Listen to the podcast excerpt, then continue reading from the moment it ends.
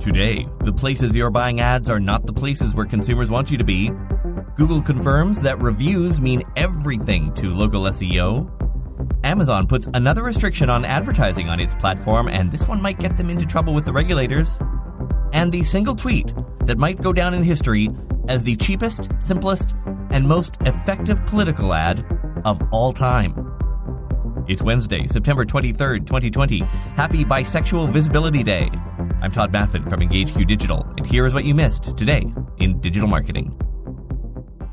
Some good news, finally, from the ad industry. The U.S. advertising marketplace, at least part of it, grew in August. That was its first monthly year over year growth since March. Growth was about 6% over last August. I say only part of it because this data is from a market tracker that really only looks at media buying processed by the major ad agencies and brands. So it doesn't factor in the smaller brands and agencies. It's entirely possible that growth could be smaller or non existent when you consider how smaller budgets are probably more impacted by pandemic spending freezes. Then again, quoting MediaPost, quote, smaller brands tend to be even more reliant on digital media than expensive national media like broadcast and cable TV, and the data shows that digital is leading the turnaround as well. In August, digital ad spending was nearly 18% over August 2019. During the same period, national TV advertising declined almost 11%. The data affirmed projections of many analysts that the U.S. ad recession would bottom out during the summer and would begin to rebound heading into the fourth quarter. So that's spending on the industry side. Let's check in with consumers. A new Kantar study says where brands are spending their money might not be where your future customers are looking. Quoting Marketing Dive, marketers worldwide tend to prefer advertising on established digital platforms, such as YouTube, contrasting with consumer sentiment that's generally more positive about advertising they see on newer platforms, like TikTok. TikTok was number one globally in Kantar's ranking of consumer preferences for digital ad platforms, followed by Instagram, Snapchat, Google, and Twitter, unquote. So, a couple of things here. Remember, we're not talking about where the spend is here, right? We're talking about essentially where consumers want your spend to be. The study surveyed 4,000 consumers, more than 700 senior marketers. Did you notice the one platform noticeably not on that list? Facebook. And when you take digital out of the mix and look at advertising channels overall, can you guess what the number one was? The number one choice of consumers where they want to see your ads, where they believe they will be most receptive to your ad campaigns? Guess what the number one platform was? Cinema ads. Yeah, that one blew me out of the water too. Right behind it, sponsored events, magazine ads, and digital out of home, like billboard screens.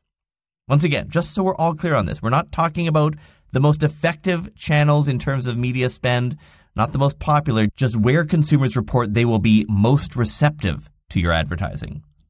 Again, quoting Marketing Dive, quote, Kantar's research suggests marketers may be overly reliant on digital channels for ads, as consumers tend to prefer offline channels overall, because these are perceived to be better quality, more trustworthy, less intrusive, and not overly targeted. What a difference a sentence makes.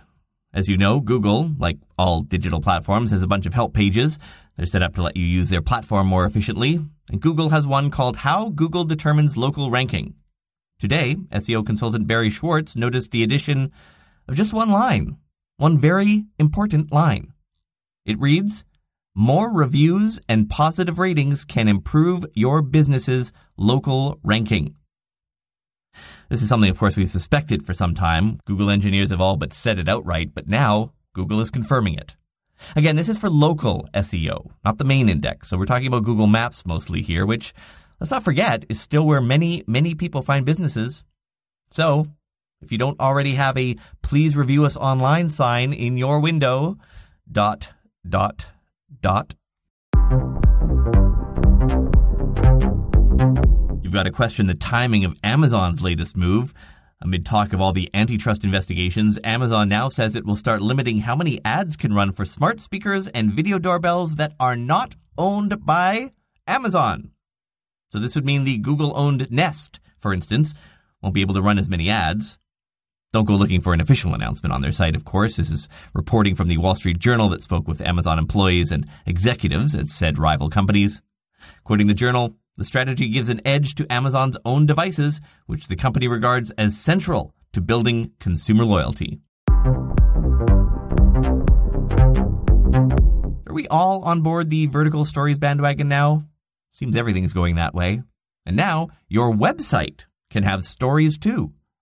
Google has released a plugin for WordPress called Web Stories. It brings a familiar, full screen, tappable story format to people who visit your site. It's actually been in beta for a number of months now, but it's now available to everyone in the WordPress plugin director. It's easy to use, all draggy and droppy, has a free stock photo, free stock video library built in, comes with a bunch of templates. It's not for everyone, of course, but if your brand is already playing around with Instagram stories and TikTok and Snapchat, the Web Stories plugin might be a good addition. Earlier this year, Twitter added reply controls that would let you choose who can reply to your tweets. Everyone, like it's always been, only accounts you follow, or only accounts you specifically mention in your tweet. That functionality is now coming to another platform. Sadly, that platform is not Facebook, but LinkedIn is apparently testing this. A user on Twitter posted a screenshot of a test group he's in there. The options are anyone can comment, no one can comment, or only your connections can comment. LinkedIn hasn't said anything about this, but if they were to have, I bet you their PR person would have sent out the usual social network boilerplate. You know the one. We're always working on ways to bring the best possible user experience to our users, and we'll let you know if we have more to share. See, LinkedIn? I even wrote it for you. A few smaller items now. First, Google has launched a new learning center for its ads products. They're putting tutorials for their products, betas, and some best practices material there. Interestingly, the videos are hosted by the actual developers who built the tools in question, which is nice. There's about a, a dozen or so on topics ranging from local campaigns to smart bidding for store visits and a guide to lead gen on Google. The URL is adsonair.withgoogle.com slash practitioner dash series. There's also a link in the transcript of today's show. Second, Hootsuite has added five new organic and paid report templates in analytics to help you monitor key metrics across your social accounts. They cover Facebook, Instagram, LinkedIn, and Twitter. There's also a YouTube overview as well. Third, some bugginess at Twitter today. This afternoon, they said some tweets are delayed, and apparently they've been locking a whole whack of accounts out today. They said this is a bug, even went out of their way to say it was not because they tweeted about any particular topic. They are working on a fix as we speak. And we are starting to see the first of the rebranded products start to roll out. If you'll recall, a number of brands said they would rename their products after people said their names were racially insensitive. Brands like Aunt Jemima and Eskimo Pie. Well, the first one is out. Uncle Ben's rice will now be Ben's Original Rice. And the character of the black man on the cover is gone, perhaps because he was never Uncle Ben at all. The real Ben was a Texas rice farmer who created the brand. The man on the packaging was a waiter and a chef in Chicago named Frank Brown.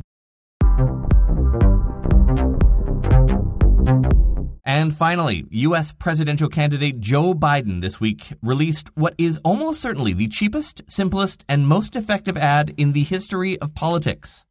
It's only 10 seconds long and consists of two parts. Here's the first. It's a clip from a recent Trump rally, and the second part will follow it. If I lose to him, I don't know what I'm going to do. I will never speak to you again. You'll never see me again. I'm Joe Biden, and I approve this message. Look, hey, I have no dog in this race. I'm Canadian, right? So I, I don't care one way or the other. And I, I, this is not a political show by any stretch, but you have to admit, no matter what side of the political spectrum you're on, you got to admit that's pretty brilliant. As I am recording this, that tweet has had more than 273,000 retweets and over 17 million views. Oh, and a correction from a listener named Pavel in the UK. He says, just a note of the last bit about MailChimp. You mentioned that they integrate with Shopify, and although that is technically correct, they had a nasty breakup, which means you need to use third party integration. Thank you, Pavel. That's true, actually. Last year they had a big blowout. Shopify said MailChimp wouldn't sync customer data like opt out preferences with their database. And then MailChimp said Shopify wanted every iota of data collected, even retroactively. So they broke up. And then MailChimp cut a deal with Square to launch shoppable landing pages. So Shopify retaliated with an email marketing tool of their own. As Pavel mentioned, though, you can still connect the two. You'll just need a third party or middleware platform to do it always up to receive corrections, by the way, even small ones. Just tweet me at Todd Maffin. One tiny thing before I uh, close today's episode I am going to be changing the podcast feed to a new provider this weekend. So, all that to say, if come Monday you do not see the podcast update after, you know, like 4 o'clock in the afternoon Pacific time, uh, do go to todayindigital.com. We'll have the new feeds up there. Theoretically, Anchor, the current provider, should be redirecting the feed just fine, and the new provider should be resubmitting things, but you know, that all important RSS feed controls everything. So it'll happen over the weekend. So again, Monday or Tuesday goes by, you don't see this podcast, please go to todayindigital.com and all the real links will be there. More breaking news from the world of digital marketing tomorrow. I'm Todd Maffin. Talk to you then.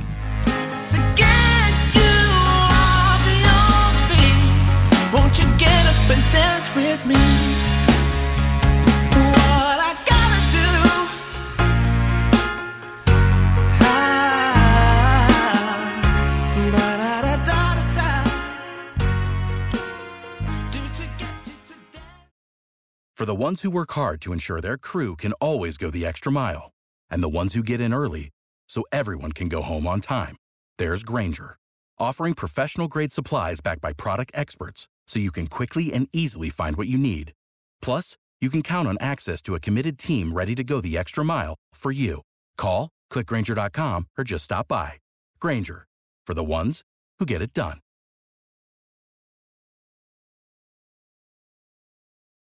When you need mealtime inspiration, it's worth shopping Kroger, where you'll find over 30,000 mouthwatering choices that excite your inner foodie. And no matter what tasty choice you make, you'll enjoy our everyday low prices, plus extra ways to save, like digital coupons worth over $600 each week. You can also save up to $1 off per gallon at the pump with fuel points. More savings and more inspiring flavors make shopping Kroger worth it every time. Kroger, fresh for everyone. Fuel restrictions apply.